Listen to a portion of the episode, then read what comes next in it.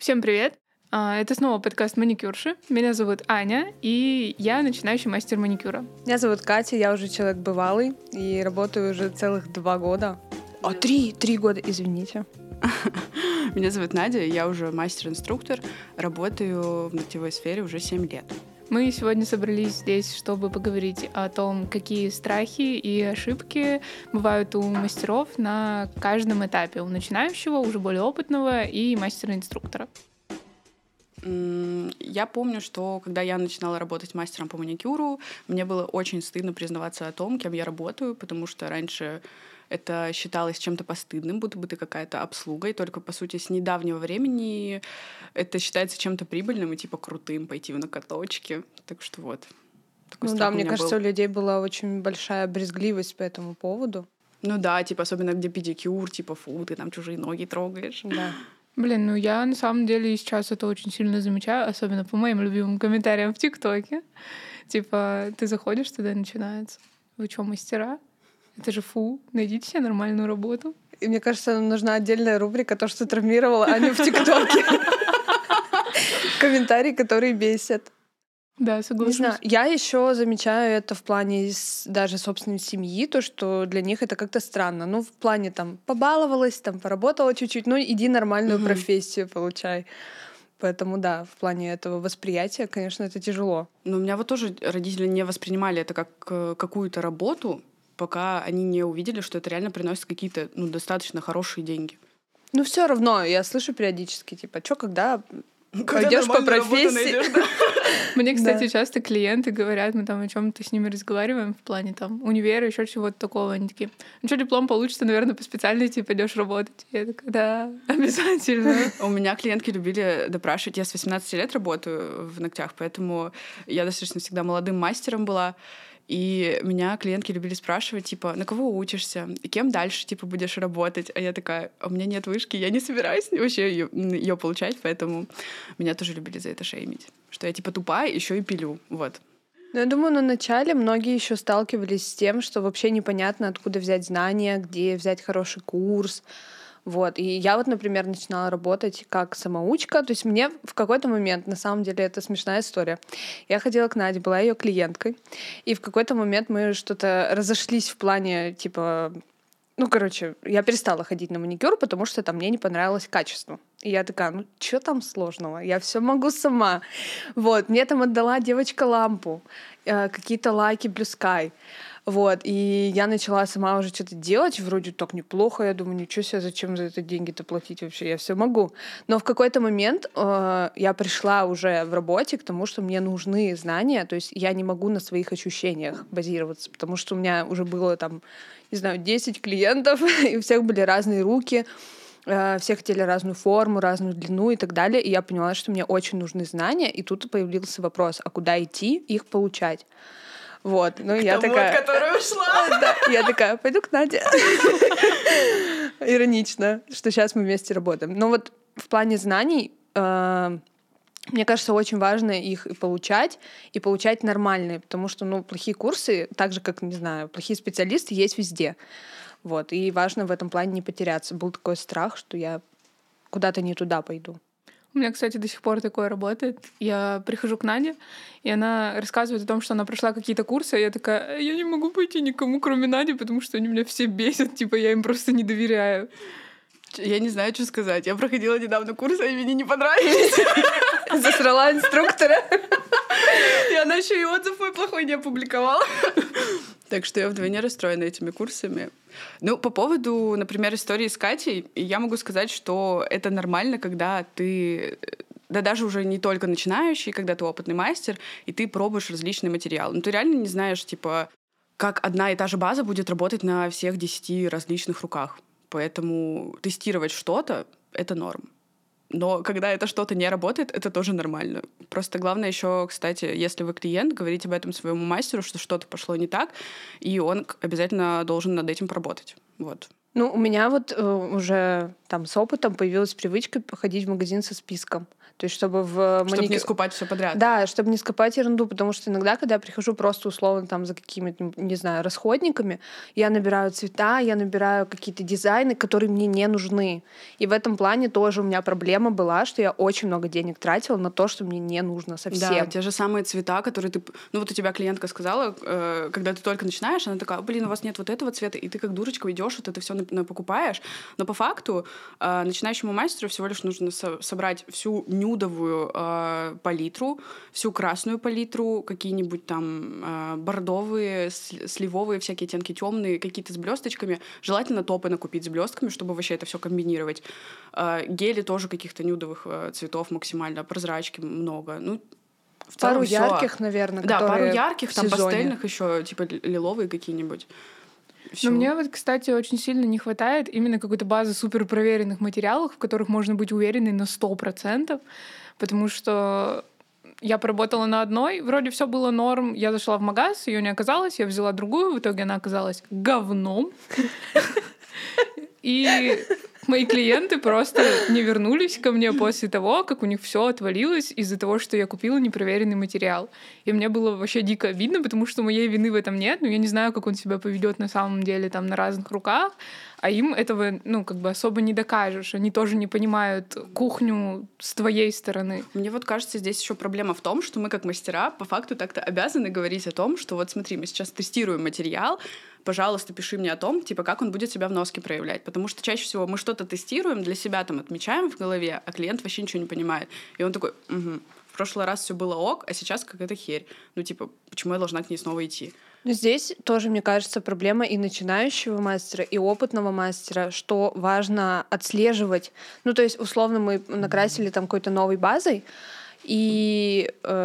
ну, у человека там что-то отпало или что-то пошло не так. Вот здесь очень важно понимать, где именно твоя компетенция, а где человек что-то сделал не так, и отстаивать себя. Да. То есть, когда через 3 недели тебе пишут, что у меня ногти отпали, ты не должна за это извиняться, там, не знаю. Ну, то есть, это уже прошел достаточно срок, а когда там на следующий день и так далее, важно, короче, вот этот момент тоже регулировать. И это понимание тоже только с опытом приходит. Вот, поэтому такая проблема... Ну, на некоторых курсах, кстати, тоже говорят, где гарантийные случаи. Ну, то есть сколы те же самые, они есть как механические, как просто типа из-за того, что какой-то косяк в процессе произошел. И типа тоже нужно определять на вид, какой это косяк. Ну, то есть очевидно, если клиентка, например, у меня была клиентка, которая... у нее с торцов постоянно на одном ногте что-то скалывалось на большом пальце. И она при мне просто начала что-то ковырять. И я такая, ну... ко мне должны быть какие-то вопросы, разве? Ну, то есть это тоже все равно, они не могут это сами отследить где-то, но вы тоже можете наблюдать по факту, по каким-то мини-действиям, что они делают, и на будущее это просто запоминать. В этом вопросе просто есть один такой немножко странный момент. Я один раз попыталась предупредить клиентку, что, типа, это новый материал, еще не знаю, как он ведет себя в работе. Она мне сказала потрясающую вещь, типа, а давай ты будешь экспериментировать на ком-нибудь другом, а мне делать материалом, в котором ты на 100% уверена. А ты не будешь никогда на 100% уверена для всех клиентов. Никакой вообще материал не существует со 100% гарантией о том, что он будет держаться реально на всех ногтях. Вот на вашем, даже на 10 пальцах, не факт, что на всех 10 он продержится ок. На каком-то одном он может сколоться. Там тоже много нюансов в плане вот, партии, да. В плане замены состава. Угу. Поэтому, да. У меня, например, просто был момент, когда, например, я пользовалась базой Клио, когда они только-только стали выпускать. Мне офигенно нравилось их качество. Прошел год, я не знаю, что произошло с этой фирмой. Возможно, у них составы как-то поменялись, либо там рецептура какая-то. Мне вообще перестали эти базы нравиться. Во-первых, они стали сильно печь, они стали отходить от каждых почти ногтей. И я просто такая, ну ок, мы меняем. Хотя это тот же самый материал был, я вообще ничего не меняла особо. Но опять же, клиенты не обязаны знать внутрики. Да, они приходят кайфануть. Поэтому тут только, мне кажется, с опытом это все работает. Я думаю, что на начальном этапе очень сложно понимать, сколько стоит твоя работа. Вот. А на этапе опытного мастера сложно поднимать прайс, потому что ты постоянно себя недооцениваешь, и плюс клиенты тоже могут некоторые давить эмоционально в плане «почему ты поднимаешь цены? А было столько, а стало столько». И вот. Ты будто бы вынужден оправдываться, за что ты поднимаешь цену. Да, как будто ты должен этим людям, да, у тебя там есть какая-то база клиентов, и ты обязан им делать маникюр за ту цену, которую они хотят. Вот. И на начальном этапе это особенно дико, потому что ну, там все начинают из-за того, что не очень уверены, наверное, в себе или, может быть, как-то сомневаются в тех знаниях, которые получили, все начинают с очень низкого прайса и работают там частенько даже в минус. Да. Вот, и со временем начинают уже ценить свое время и больную спину, и поднимают потихонечку прайс. Вот, и очень сложно, наверное, общаться с клиентами на эту тему и как-то заранее их предупреждать о том, что будет цена повыше. Вот, но опять же с опытом, наверное, это приходит, когда уже в какой-то момент ты заканчиваешь рабочий день, и тебе, ну, и ты понимаешь, что ты как будто бы получил мало. Вот, у меня это всегда в один момент перещелкивается. Я, кстати, не совсем понимаю мастеров, которые, ну, когда вот бывают повышения каких-то цен на расходники, мастера могут поднять тоже прайс там где-то на 100 рублей, и существует другая категория мастеров, которые начинают орать, что не так уж и сильно выросли расходники, чтобы поднимать прайс на 100 рублей в такое тяжелое время, гасить своих клиентов, типа им и так тяжело. И они как будто работают условно не на себя, а на кого-то, и тратят как будто бы чужой материал, и сами тоже не платят из своего кармана. Мне лично это не очень сильно понятно, как так. Мне кажется, очень сложно разделять, потому что, ну вот у меня, допустим, все, практически все клиенты, я с ними могу пообщаться там а-ля как, ну, со знакомыми, с подружками. То есть у нас нет такого, что я мастер, и вот человек ко мне приходит. У нас уже более такой тесный контакт. И чем больше ты входишь в тесный контакт с клиентом, тем сложнее тебе работать с ним как профессионал. Потому что вы уже вроде как и, там, не знаю, а-ля пиво вместе пили, или вы там обсудили ее бывшего, или еще что-то. И тут ты такая, кстати, я поднимаю прайс. И вы опять как будто заземляетесь в этот момент, и человек такой, блин, мы с тобой подружки. Он это просто наличные начинает перенимать. Да. Мы с тобой подружки, почему ты мне прайс поднимаешь? Как бы мы же вот вроде корифаны. И тут опять же нужно уметь отстаивать то, что я все-таки мастер, и я все-таки как бы делаю свою работу, и я считаю, что она стоит дороже. Мне кажется, когда ты поднимаешь... Во-первых, с каждым разом, когда ты поднимаешь прайс, все легче и легче становится внутри. Ты такой, я это делаю оправданно, я не делаю это просто потому, что у меня что-то там взлетело в голове. Во-первых, когда повышается прайс, когда у тебя слишком высокий спрос, но у тебя нет столько времени, и тебе нужно его просто как-то развалить. Второй момент, ты прошла реально какие-то дорогостоящие курсы повышения. Все, 2 случая, которые реально полностью оправдывают повышение цены.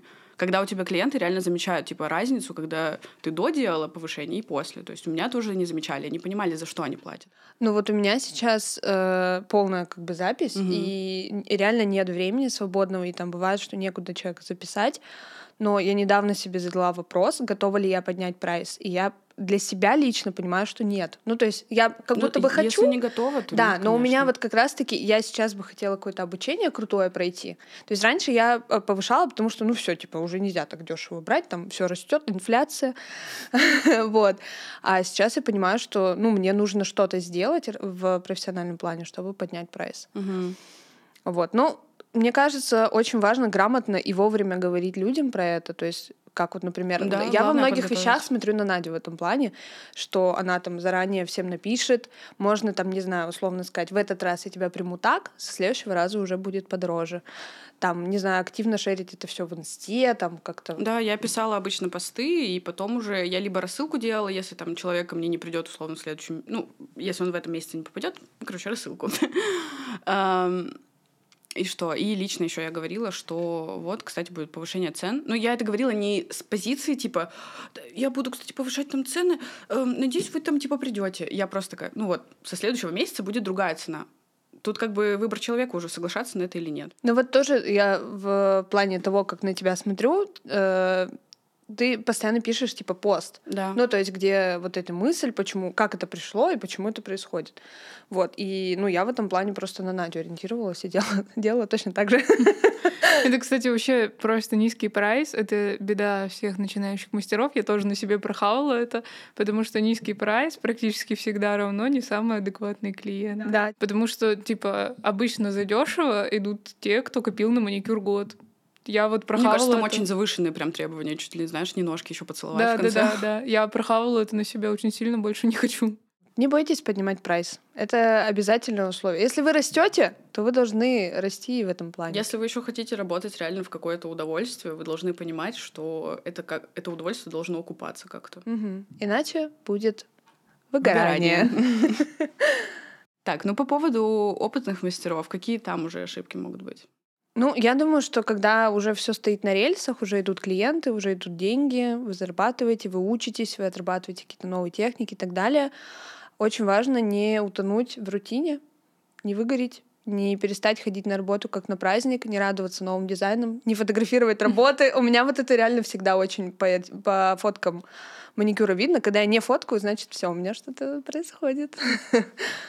Ну вот я написала, что, опять же, вот да, у тебя мало мест, потом много клиентов, это на тебя морально давит, потому что ты как бы хочешь все вот это успеть, но не успеваешь, и ты где-то даже чувствуешь какую-то вину перед клиентом за то, что ты не можешь его принять. У меня это моя проблема номер 1.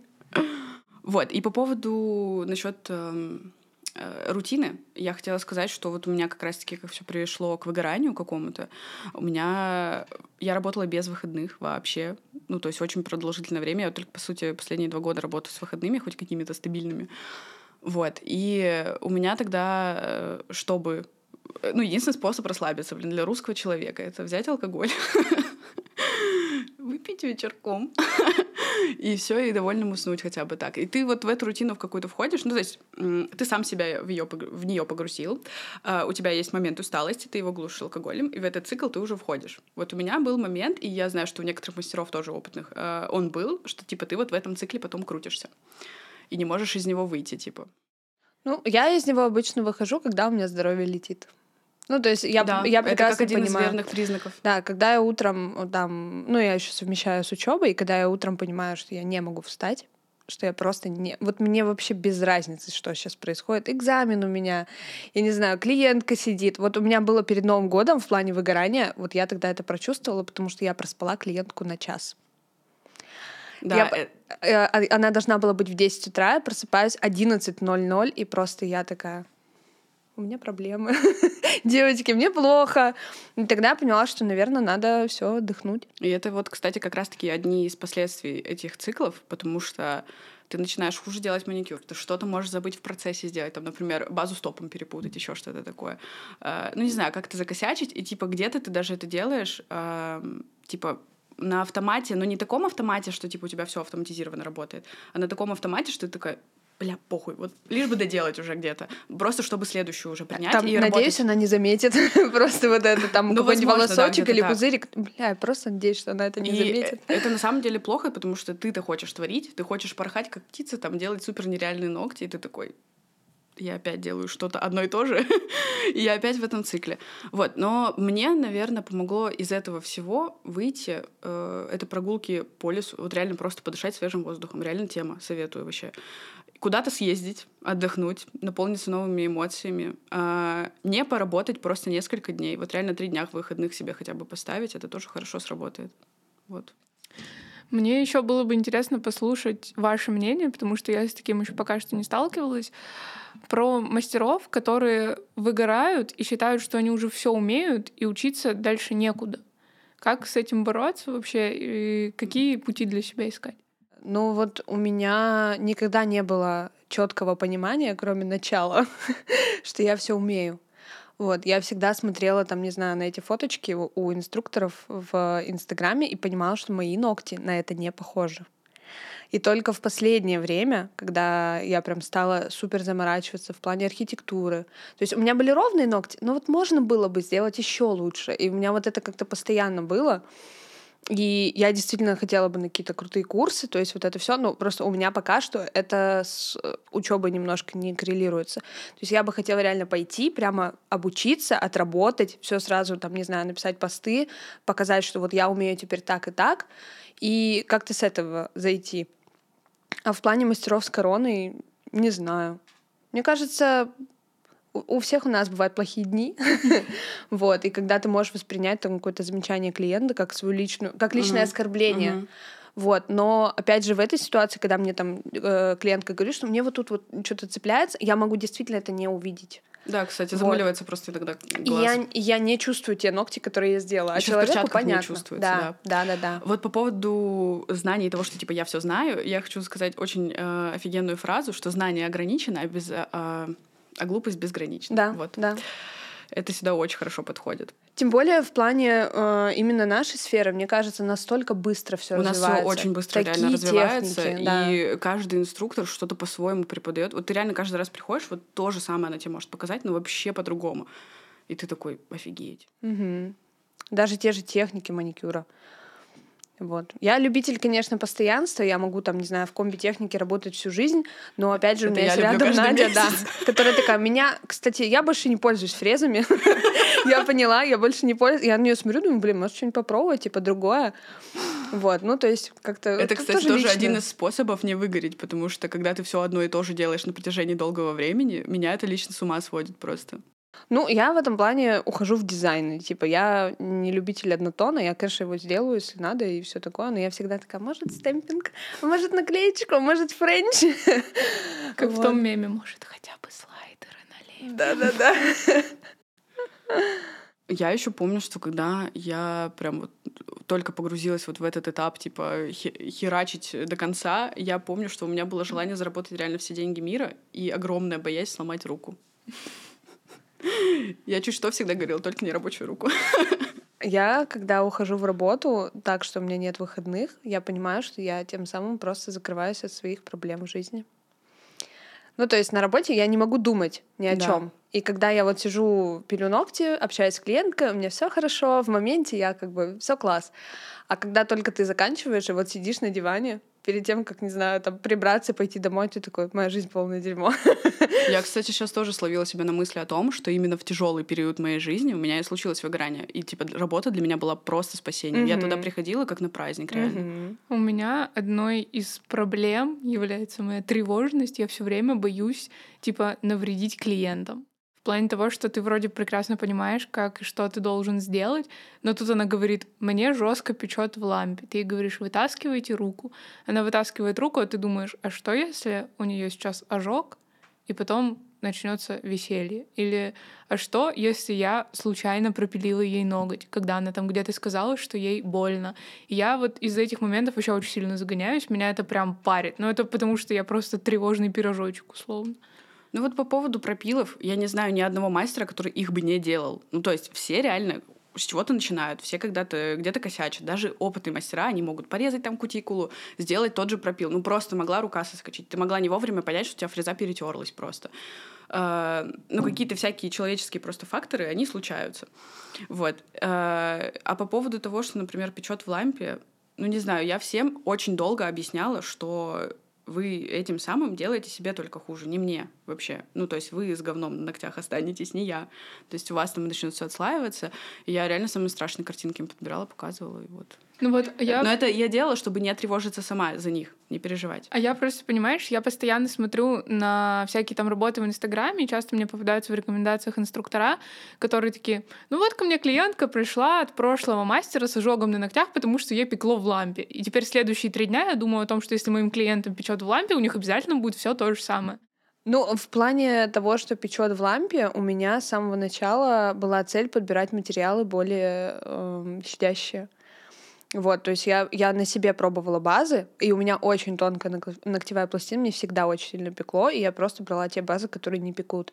Гели низкотемпературные. То есть лучше подольше посушить, чем испытывать. На лампе же, кстати, еще есть режим вот этот. Да, и, либо включать пониженный режим. Кстати, это тоже хорошо помогает с клиентами, у которых очень чувствительные. Ну да, здесь либо подбирать материал, но опять же, какой-то один материал не подойдет всем и типа не будет печь. Это просто нужно подбирать. Плюс тема ожогов, она типа накопительная. Это нужно какое-то длительное время терпеть. С одного раза ничего не будет. И ну, у меня была клиентка, которая с химическим ожогом, но она просто терпела в лампе. Мне кажется, стоило в такие моменты, вот как у тебя, терпеть. Когда ты переживаешь, очень важно не показать клиенту, что ты, ну, типа, испугалась. тоже. То есть ты можешь внутри как-то обратить на это внимание, но типа доставайте ручку, все хорошо, все нормально, там если печет, я убавлю мощность, потому что твоя растерянность их может еще больше напугать. Да, они, возможно, с большим недоверием еще к тебе будут относиться, что типа ты не знаешь, что ты делаешь вообще. Я раньше, когда у меня были пропилы там в синусах, когда там кровь, не знаю, текла, еще что-то, я такая, ой-ой-ой, сейчас мы быстренько все делаем, только не переживайте, извините 10 тысяч раз. Вот, я причем тогда понимала, что у меня нет сухожара. Это вот, мне кажется, тоже этап, который был, ну, практически у всех, когда ты херово обрабатываешь инструменты и думаешь, что ничего не случится. Вот. И тогда у меня была паника, потому что я знала, что у меня не все идеально. Сейчас, когда там, я не знаю, пропиливаю синус, я такая просто беру спокойненько, обрабатываю, капнула капельку, и все. Бывает такое.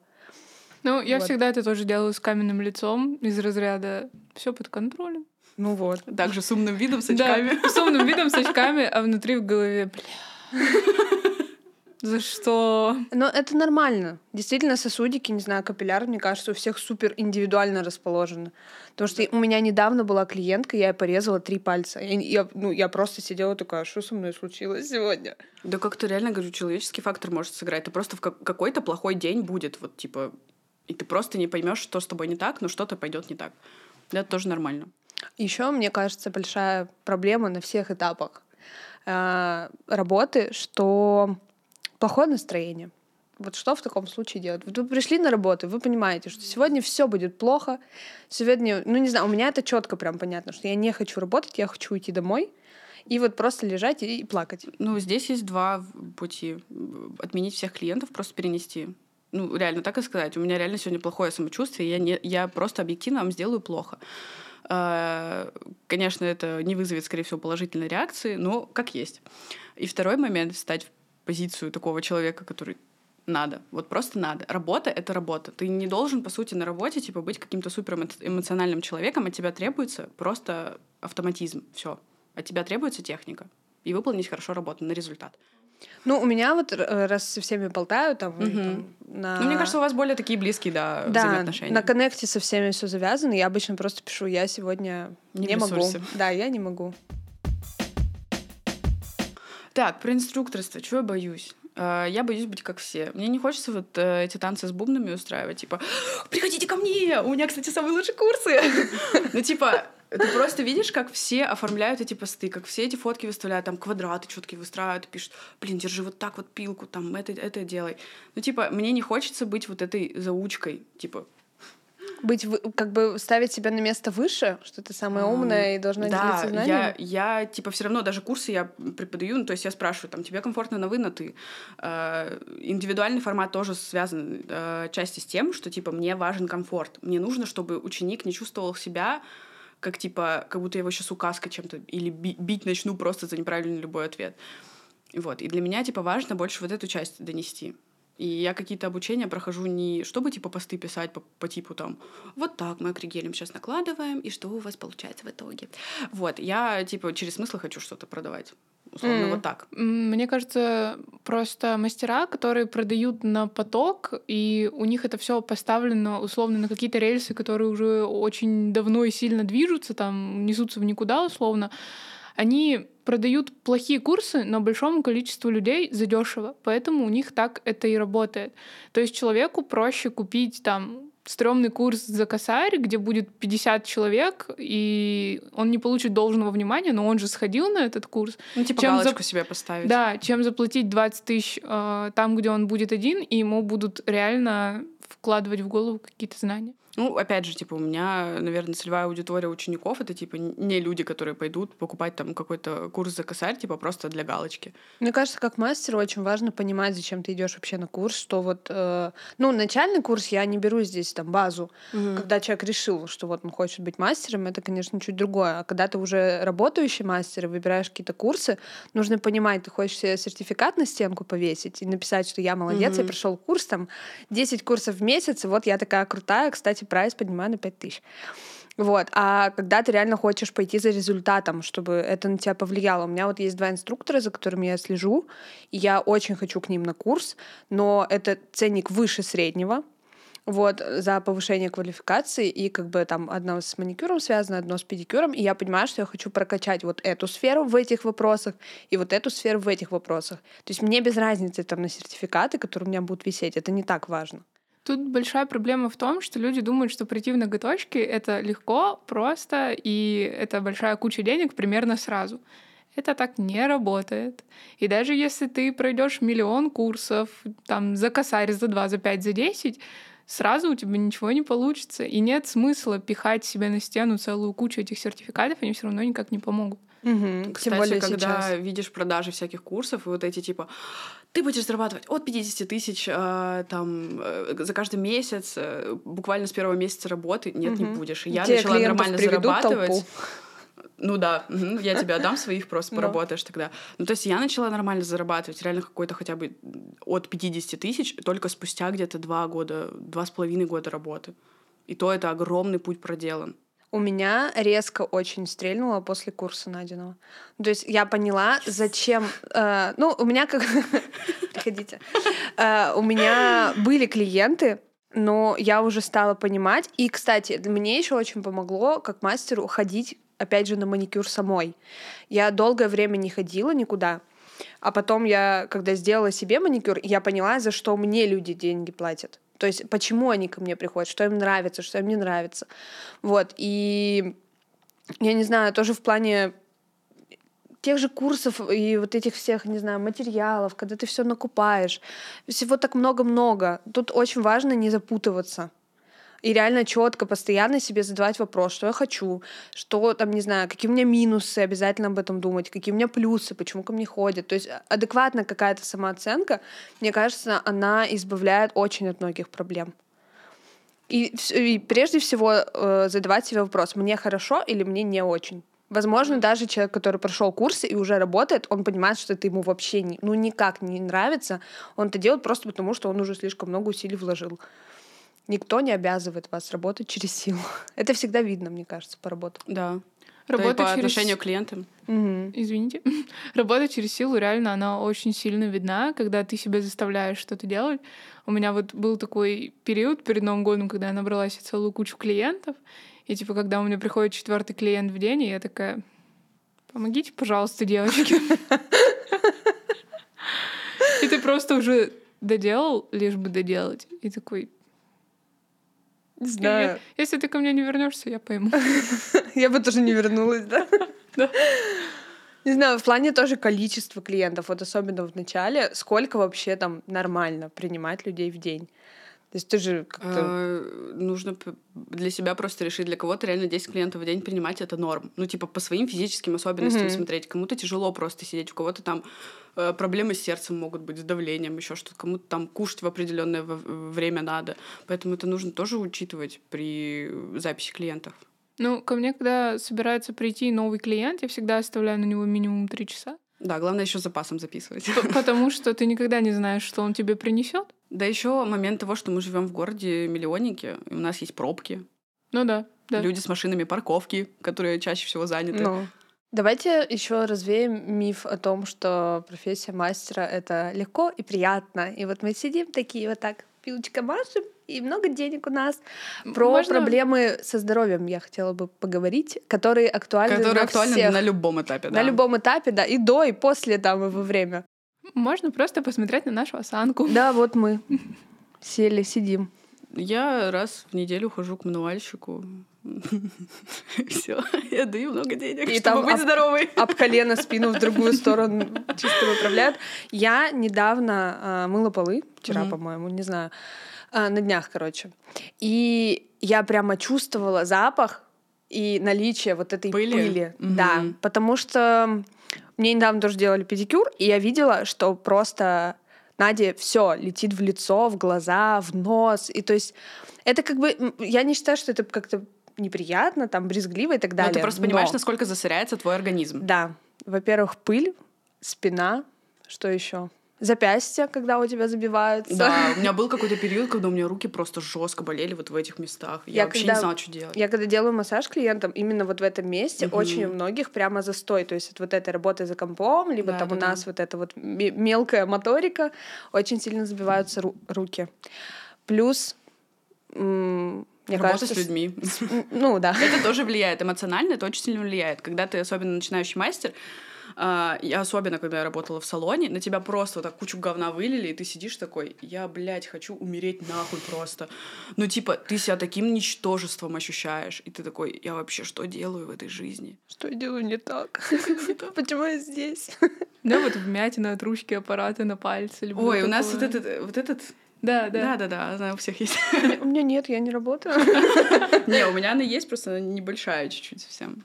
Но когда я на маратоне работала, она была огромной, потому что ручка аппарата тяжелая.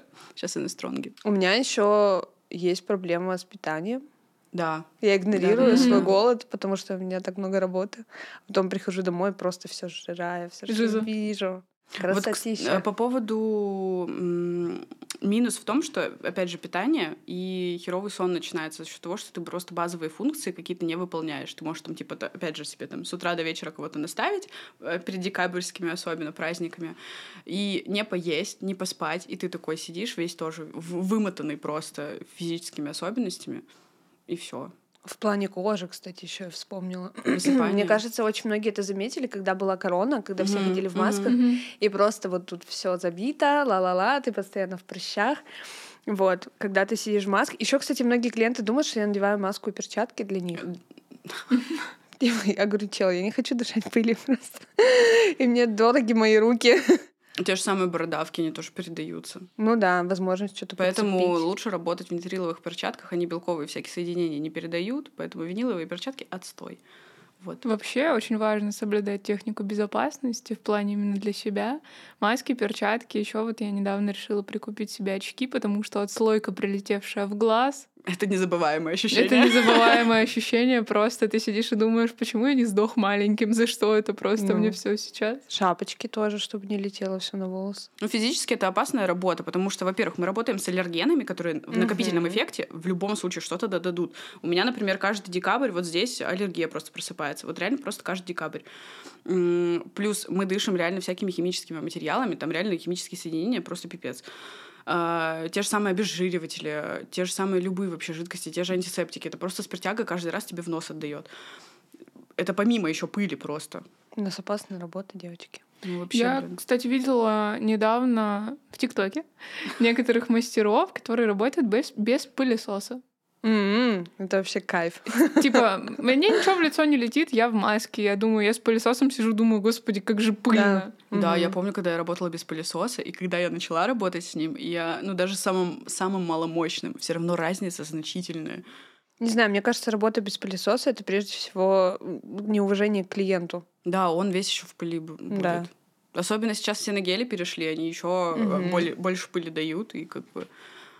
Лучше себя заранее как-то обезопасить. В плане здоровья тоже шея, когда защемляет все. Меня еще добила как-то мысль о том, что я могла вот это время потратить типа на время с близкими. Рабочее время? Да. Ну, типа, когда я очень много работала, меня вот это немножко добивало. Ну, а причем у меня нет ни детей, там не было еще тогда мужа. Вот. Сейчас есть. Сейчас есть, кстати. Вот, и меня немножко эта мысль... Я просто такая, ради чего я работаю? Вот ты себе иногда задаешь периодически вопрос такой, зачем я это делаю? Нет, тут, мне кажется, тоже можно разделить, ради чего я работаю и ради чего я работаю так много. Да, кстати. Вот. Ну, у меня в этом плане никогда не было вопроса к себе, типа, зачем я столько работаю? Мне как-то всегда супер... Я всегда ставлю просто больше, чем надо, цели, и пытаюсь за ними догнаться. И потом депрессую. По классике. Давайте подытожим так, что проблемы есть на каждом этапе. Просто нужно научиться как-то воспринимать себя с адекватной стороны, не перенимать все на себя, чтобы не переживать потом очень глубинно какие-то страхи и переживания. Не нужно бояться, проблемы в любом случае будут, и они всегда решаемы. Главное это помнить, да. Да, я думаю, что за каждым плохим днем по-любому будет хороший. Как говорится... Суши-пицца. Рассвет наступает после самой темной ночи. Да, поэтому... Вот такие мы сегодня поэтичные. Да. Не бойтесь ошибаться, не бойтесь бояться. Это все, мне кажется, только способствует... Не бойтесь получать опыт и набивать свои шишки. Все способствует опыту, росту. Мне кажется, тем больше проблем, тем больше у нас сил, чтобы их решить.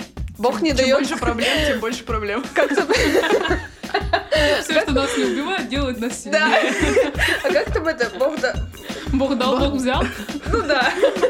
Бог терпел и нам велел, еще вот это есть. У меня это как-то сказала клиентка, когда я жгла в лампе. Я говорю, не надо терпеть. Она говорит, Бог терпел и нам велел. Спасибо. Мяу, мяу, мяу.